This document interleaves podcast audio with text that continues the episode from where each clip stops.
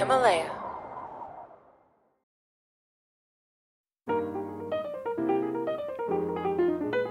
比如说，我记得在早期的这个《盗墓笔记》的作品里面，就出现过什么文物上交给国家这样一个很奇怪的表述。于是那年北大毕业典礼，那个考古文博学院喊口号的时候，把自己院的口号都改了，改成“青春交给北大，文物交给国家”。但是南海三叔显然是说他愿意享受这种聚光灯下的感觉，他是希望南海三叔和朱一龙这种名字是摆在一个场域里面的。所以说，既然他有这种偏好需求，他用现在这种方式来运营他的 IP，其实也就呃并不意外。其实。就感觉有点、有点、有点像、有点像饭圈的思路吧。就大家都是乔丹粉丝，大家都说啊，乔丹牛逼就完了。非要有两个团体出现，哎，你说詹姆斯牛逼，我说詹姆斯不行，哎，才能吵起来，才有热度，才有这个市场繁荣。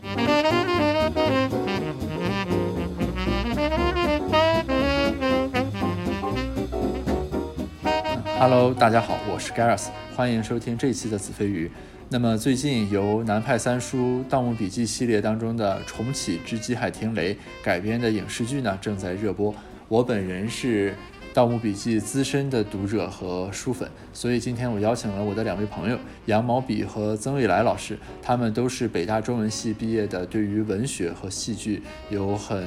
深刻的理解和研究的我的同学，嗯，今天大家呢一起来聊一聊《盗墓笔记》，聊聊三叔，以及由此推广开去的盗墓题材的文学，以及文学 IP 的影视化过程中的种种考量等等。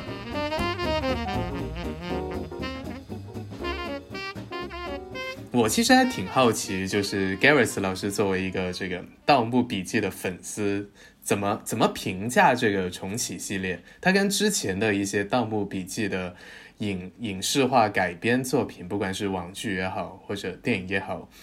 它有什么质的飞跃吗？就是有什么让粉丝觉得眼前一亮的东西出现吗？呃，我只能从就是我的直观感受上来说，因为我没有什么理论框架来刻画这个东西。我的直观感受是说，主要是在两个方面。呃，第一个方面呢，是说在这个。服化道等各个方面，它做的是更加真实、有质感的。也就是说，这个场景你看起来的时候，呃，你不会感觉很出戏，对吧？因为在之前的一些这个《盗墓笔记》系列作品里面，有的就非常粗制滥造，比如说这个背景甚至不是实拍的，是 P 上去的，呃，背后的那个风景其实是个照片，而且一眼就能看出来，等等等等。我觉得至少在这个方面啊，包括各种道具，这一部总体来说做的是比较好的。第二点呢，我觉得主要是对核心人物的刻画，那特别就是对三人组的这个刻画，我感觉这一部所选的这个演员，那么对于相关人物的这个特质的表达，就是首先演员本人形象和他所演的角色的契合度，以及他们彼此之间这个关系的这个传递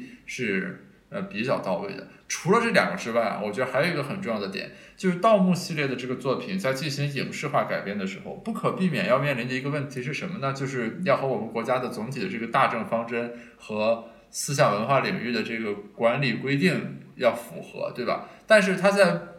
满足这个规定的过程中呢，没有出现很多让人很出戏或者很诡异的情况。比如说，我记得在早期的这个《盗墓笔记》的作品里面，就出现过什么文物上交给国家这样一个很奇怪的表述。于是那年北大毕业典礼，那个考古文博学院喊口号的时候，把自己院的口号都改了，改成“青春交给北大，文物交给国家”。所以说，就是在这一部里面，虽然他也要强调，对吧？什么我们要保护文物什么，但是至少嵌入的还比较平和，没有那么生硬。所以综合这几个方面，我的感觉这一部应该算是此前的这个。所有的《盗墓笔记》影视化成果里面，嗯，效果比较好的。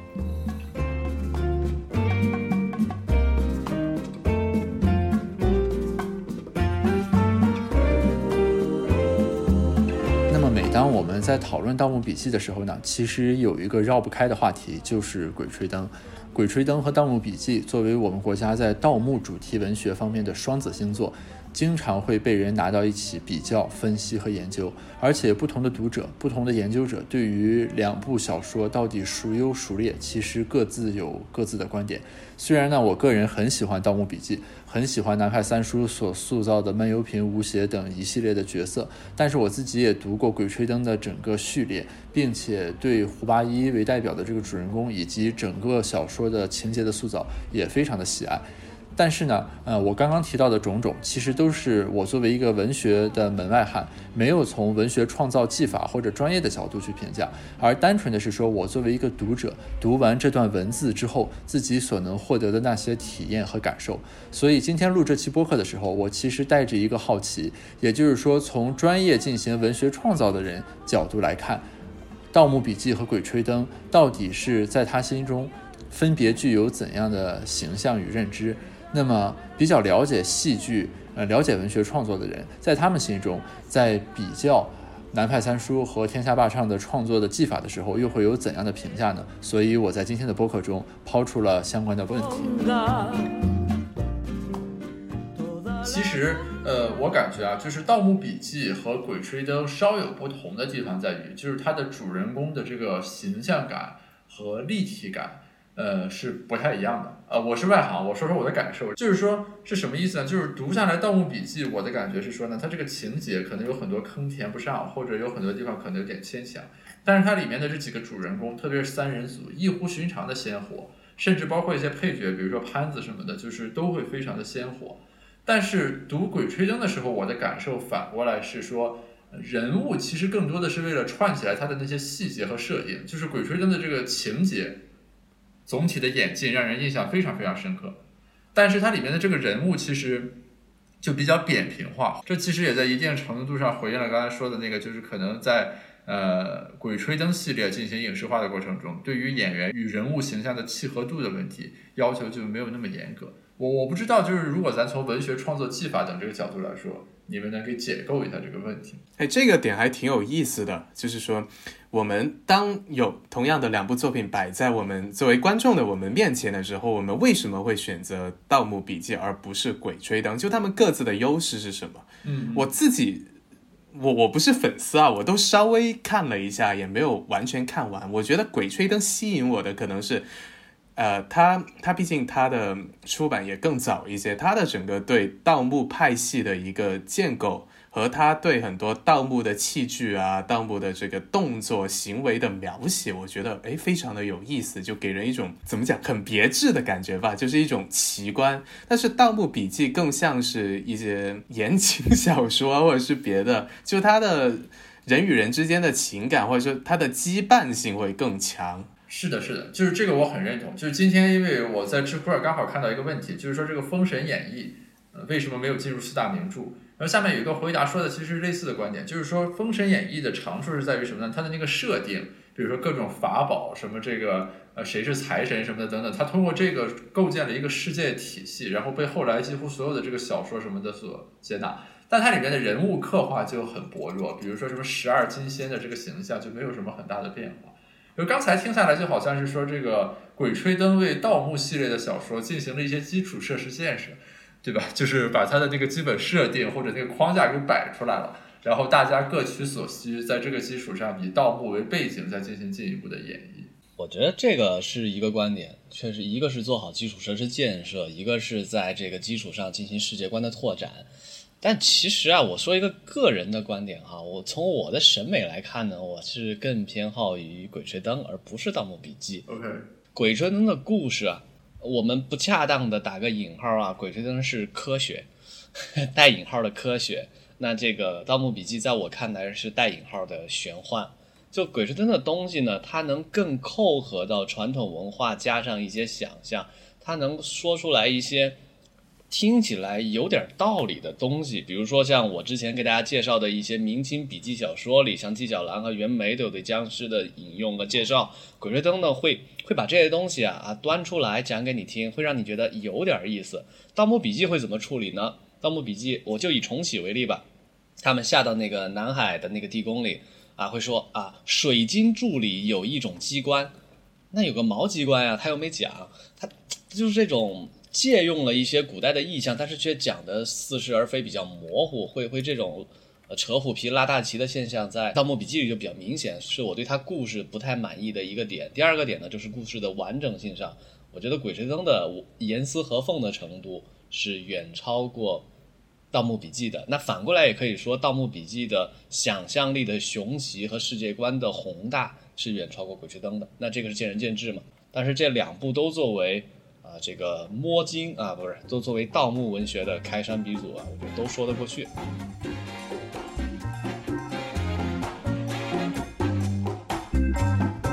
其实我们在看《重启之极海听雷》的时候，大家都会知道，这并不是南派三叔的《盗墓笔记》这个系列第一次的影视化尝试。其实，在此之前呢，整个《盗墓笔记》系列已经出过很多网播剧和电影。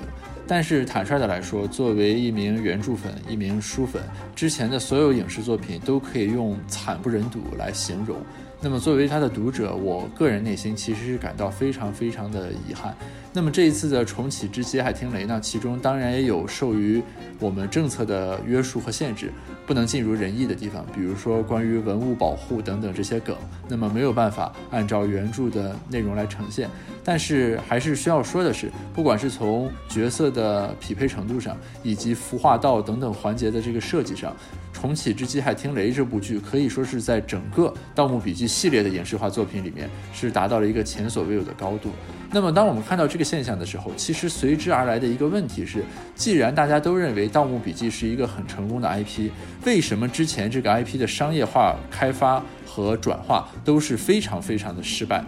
为什么这样一个优质的文学作品在转化成影视？作品的时候，呈现给观众的结果是如此如此的不尽如人意。那么，作为读者，我们应该如何看待这种事情？我们应该对作者的草率与轻率怀有一种批判的态度，还是说应该对于中国盗墓主题 IP 影视化过程中所面临的这些问题怀有一种普遍性的感同身受呢？那么，我和两位朋友也围绕这个话题进行了探讨。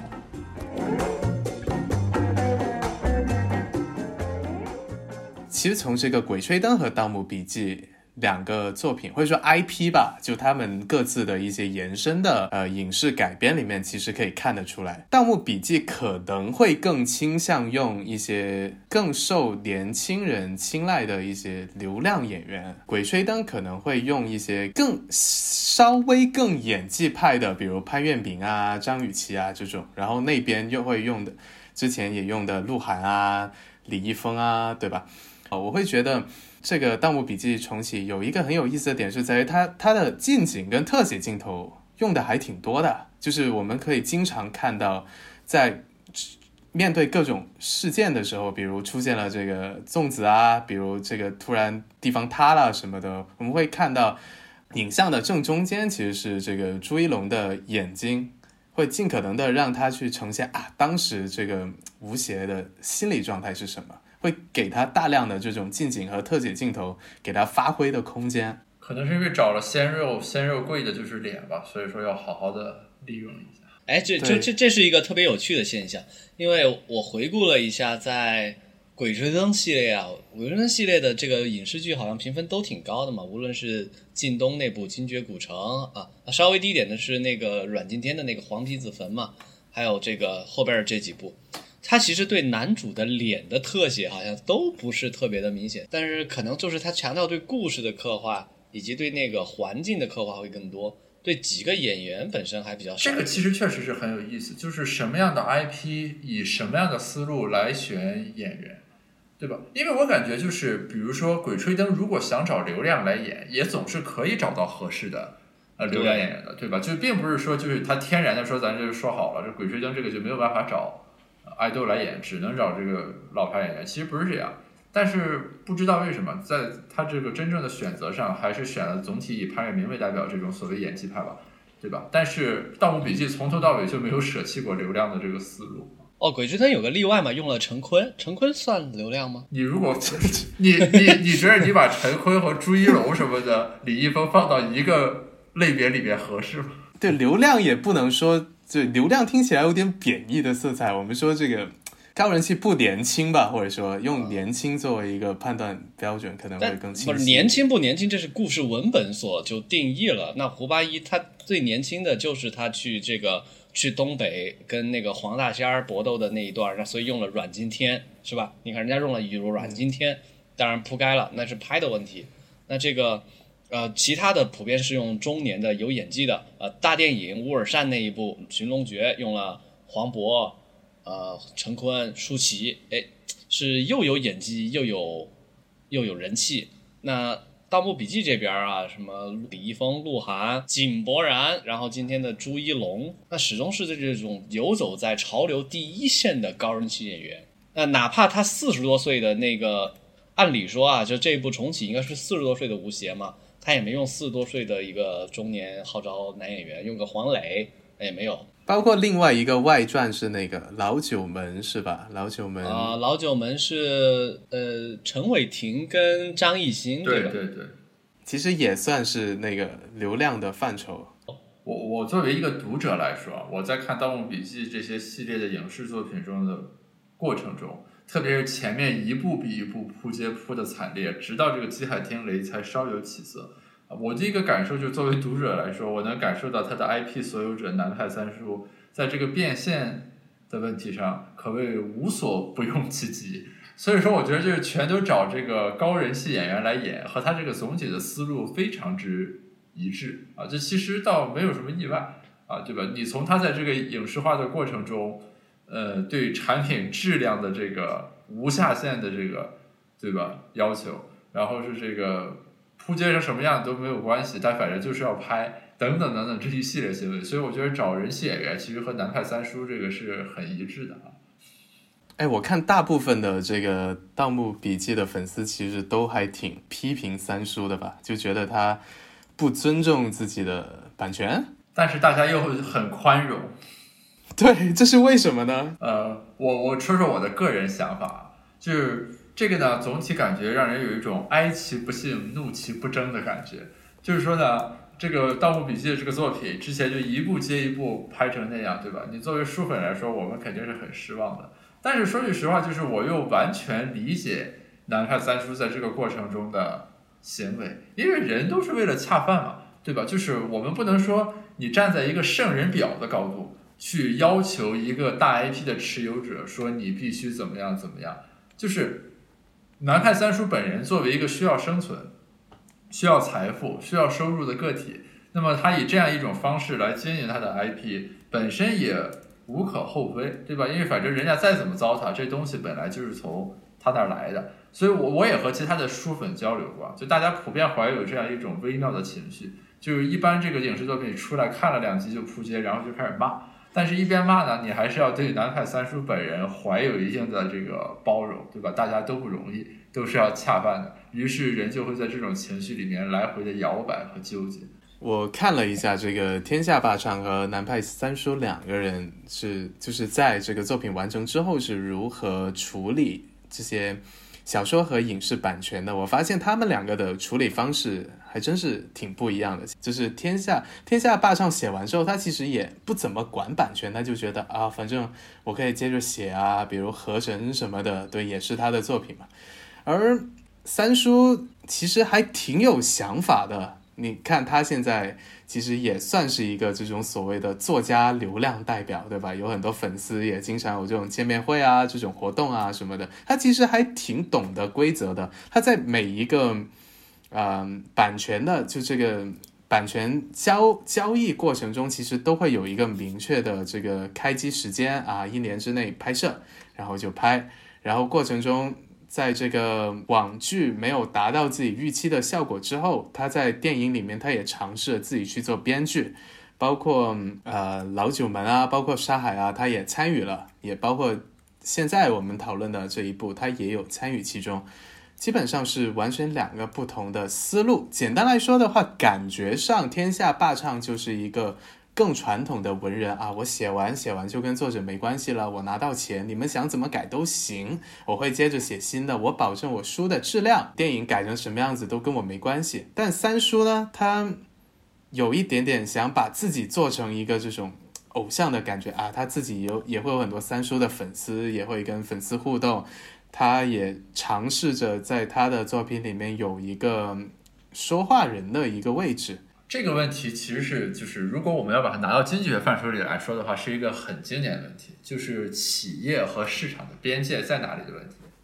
对，或者说就是双方的关系在何种程度上是一个契约关系，何种程度上是把它整合成一个内部关系的问题。其实就是你对这个天下霸唱来说，就其实这个总体思路是说，我是充分发挥市场里大家分工的比较优势，就是我们各自做适合做的事情。然后我们彼此之间通过一个契约来完成交易，对吧？就是我擅长写，你擅长拍，那我写完了卖给你，对吧？于是这个事情就是结束了，那你就做你的影视化，我继续写我的东西，这是一个思路。然后你对南派三叔而言呢，很典很典型的是，它是另一种思路，是有点类似于他要把整个这个制作流程给整合成一个有机体内部的东西，或者有点类似于就是说它的这个产业链很长，是一个大的企业，就他自己要管写。但是写出来的东西怎么拍，我也要管，对吧？以及拍出来的这个宣发，我也要管，而不是说就是我们一次性买断，然后这个就都交给你了。比如说举个例子，之前那个《极海听雷》上映的时候，南派三叔会和他的演员，比如说朱一龙等等，就有很多的这个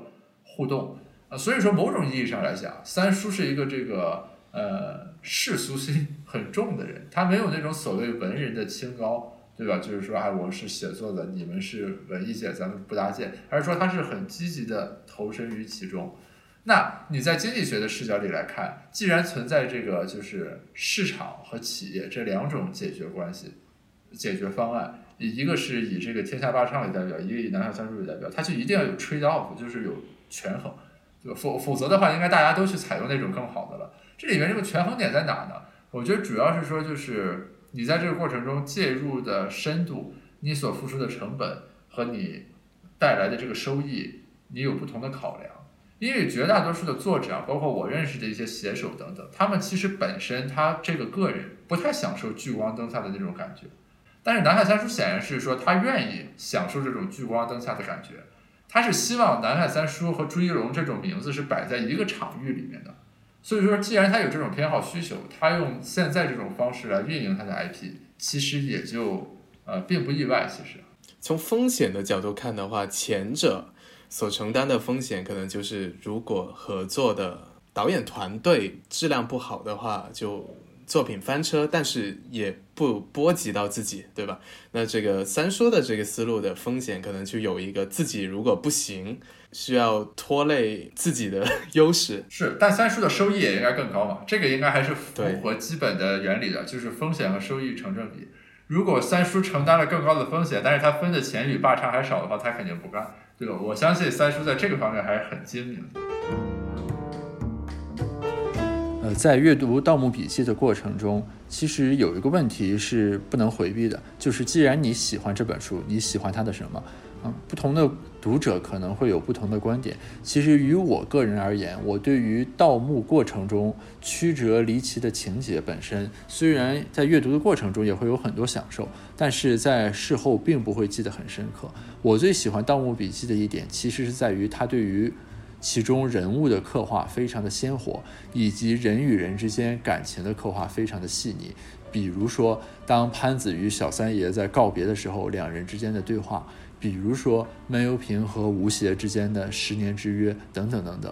因为《盗墓笔记》的主人公吴邪其实是一个从普通人成长起来的这样一个角色。那么他在成长过程中，虽然遇到了很多离奇的挑战或者惊人的巨变，但是其实他的每一步转折。每一步成长都会让我们作为一个普通人的读者来说感同身受，所以说在这个过程中，其实是南派三叔笔下的角色让我在情感上有了很深刻的共鸣，这是我为什么喜爱他的原因。令人特别印象深刻的是，当十年之约到来的时候，很多《盗墓笔记》的书粉会赶到线下去，去参加活动，共同欢迎张起灵回来。那么，一个文学的 IP 为什么会有这么大的魅力与魔力？这其中与当前的饭圈文化、粉丝文化是不是有一些底层的共通之处呢？我我其实比较好奇，就是说，比如说《盗墓笔记》很厉害的一个地方在于，当年那个十年之约到期的时候，真的会有很多粉丝线下跑到长白山去，什么拉横幅、欢迎张起灵回来等等等等这样一些行为。就是在我印象里，其实很少有一个文学作品会在现实世界里人们的行为上有这么强烈的这种映射。那我我只是说从感受上来说，我可以对那些读者，比如说去长白山的这个行为感同身受，但我不知道是从这个文学技法上来说，三叔是凭借什么达成了这一点。如果是我的观点，我认为他写的是言情小说，这个 言情小说就能够引起读者在感情上巨大的共鸣。但是在行为上的这种共鸣，好像也很少有言情小说能达到。比如有哪个言情小说？这个其实要从 这个其实要从所谓的 fan 粉丝文化开始聊起。就与其说。南派三叔是写了一个小说，倒不如说他是创造了一种亚文化氛围。他的小说只是一部分，他还通过其他的，比如说给机会大家去创造同人啊等等，有点像现在最近用的“饭圈”这个词吧。他是创造了这么一个语境。那这种语境的构成要素都有什么呢？我个人觉得是玄学，就跟你一个少女偶像圈不圈粉。你你这些都做到了，不代表你就有粉丝，这真的是一个玄学。如果现在有一个人写《盗墓笔记》，他真的能达到现在的高度吗？呃，你说那个玄学啊，是后看，是从效果上看，为什么别的有同样特质的作品没有达到《盗墓笔记》这个效果，而《盗墓笔记》达到了，它是个玄学。但其实我们从归纳角度能回答刚才 Gareth 那个问题，是什么机制造成了它有这样的效果？首先啊，就是说回回应 Garrison 的问题，此力不孤，不只是这个《盗墓笔记》会的读者会去响应十年之约，那它是怎么来的？我觉得可以归纳出这么几个角度。如果一个作者在有意识的创作的时候去玩梗，我觉得就制造一些能引起读者互动的这么一些机制啊，会引起这种文化传播。哪些机制呢？第一个是承诺，哎，人物故事中的人物角色。A 对 B 进行了一个承诺，那如果这个承诺够经典的话，会被一代一代的读者传下去。呃，第二个是，呃，第二个是仪式。如果他发明了一些动作或者一些，呃，形象易传播的话，也会传下去。我觉得，如果一个作品的传播度够高，它里边的这两种东西很容易会被粉丝拿出来进行亚文化型的转换。所以这个地方就是这个行为有两种解释框架。其实你刚刚才说的解释框架，意思就是说，当这个 IP 火了之后，他的粉丝或者读者会有意识的从这里面选择一些符号性的东西，来在现实世界中加以映射和对应，对吧？对，无非是说在《盗墓笔记》这个情境下，就是那个十年之约变成了最有唤起力的这样一个 icon，然后召唤着他的读者来做这个行为。第二种框架呢？第二种框架，我的理解以为是是是事前建构性的，指的是说，就是我要有意识的保证我的作品最终能够实现这种效果。于是从这个事先建构的角度来说，我应该有，比如说八大要素，然后我怎么把它摆一摆，啊，呃，最后导致这个结果。我觉得刚才聊下来，更多的是说后验的这个视角，还是对。我觉得如果是像你说的，作者有意识去创作的话。往往啊，嗯，早期的作者很难有这种超前的意识，可能郭郭导能吧？对，就是这个就跟激励理论里面那个 我们所讲的一样，就是当你去激励一个东西的时候呢，恰恰这个事情就会变得很差。比如说，就海底捞，我讲究翻台率，员工就会催着呃这个顾客们走，因为他为了翻台等等。就是说，你越在意什么，就越去激励什么，越激励什么，就恰恰越得不到什么。刚才你说的那个其实有点像，就是你如果有意识的要这么搞，那就变成一个想得而不可得，你那人生何的故事了，对吧？更多的还是说，当他进行事后的我们复盘的时候，是说这个 IP 火了之后，他的读者群体要在什么上面形成一种映射，以承载我读完这个东西之后所形成的那种情感，对吧？来做一个寄托。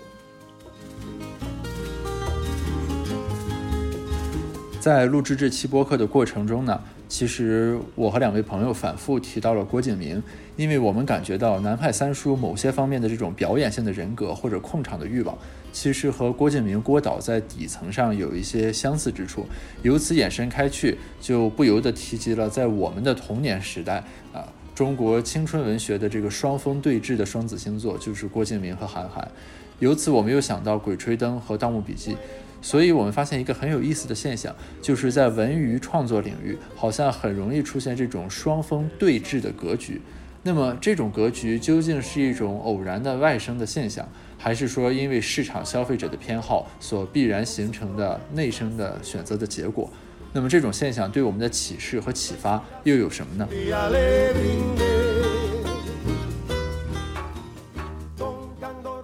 哎，我我想加一个 part 聊一聊，就是我在童年的时候，在我的印象里，就是这个是所谓青春文学或者就是非严肃文学的代表就俩人，就是韩寒和郭敬明，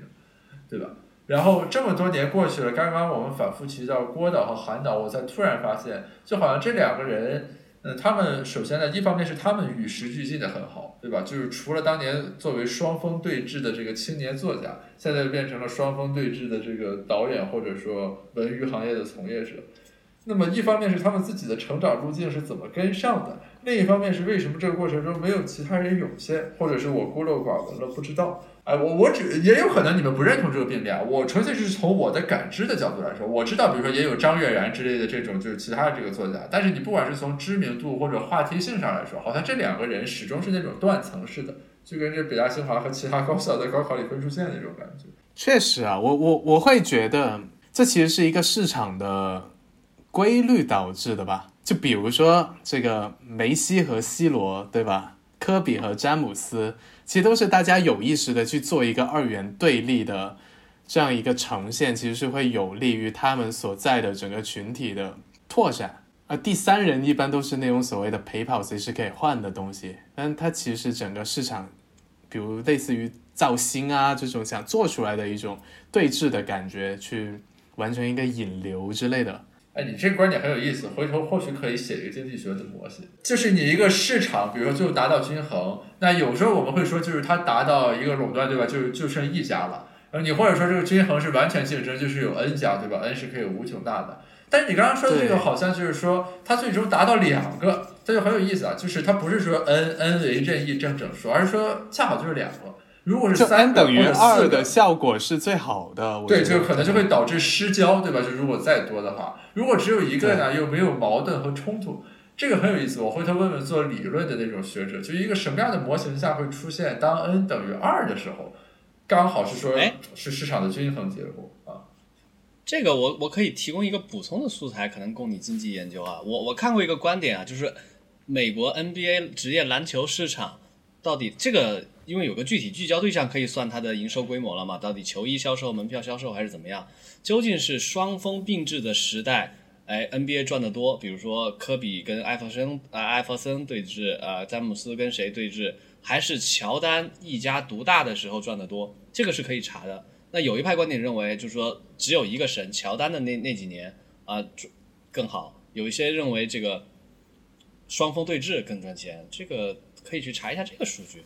但是你你你不要忽略历史客观发展规律，就是乔丹那个时代，他需要带更多人走进 NBA 的氛围，就是他其实是先造一个神来来吸引大家，通过这个 icon 进入到这个圈子，进入到这个领域里面，但之后的其实是他强行去创造这样的一个对立。即便这两个人其实关系还可以，创造这个对立，其实是为了在圈内的这些人，大家产生不同的议题，去把这个热度做起来。它其实是一个阶段性的过程。你再往后，其实就感觉有点、有点、有点像、有点像饭圈的思路吧？就大家都是乔丹粉丝，大家都说啊，乔丹牛逼就完了，非要有两个团体出现，哎，你说詹姆斯牛逼，我说詹姆斯不行，哎，才能吵起来，才有热度，才有这个市场繁荣，一定要这么玩是吗？是的，就是是这样的，就是如果我们用一个模型来分析的话呢，我们可以就想这么一个模型，就是说市场里面有一些因素，最后共同决定了这个市场里面这个 player，就是这个参与者到底是剩下几个的问题。对，就如我刚才所说啊，就是我们想搭一个模型，说最后它就走向自然垄断，对吧？它是一个人啊，其实这个模型是很好搞的，对吧？呃，如果说呢，我们说它最后走向均衡竞争，比如说是 n 个人啊，这个 n 是一个什么数，也比较好搞。但是在刚才的这个话题下，我的一个直观感受是说，好像这个它并不是说，比如二三四五都有可能，而是说 exactly 就是当有双峰对峙的情况下，它所形成的这个结构是和比如说三个和四个，虽然我们都大于一，对吧？不止一个，但是它是有本质区别的。是说它既满足了这个相对的聚焦性，没有过度分散，同时呢，它又具备矛盾和冲突，不是只有一个人。那具体这里面这个不同的这个力量怎么平衡，对吧？这个我要再考虑一下。之后或许我录一期播客专门讨论讨论这个模型。我明天问问。哎，就对，可以可以。就正如我们的盗墓小说也是双峰对峙一样啊，有鬼吹灯，也有盗墓笔记，这一期就可以圆满的收官了啊！可以可以可以，感谢 Gareth 老师。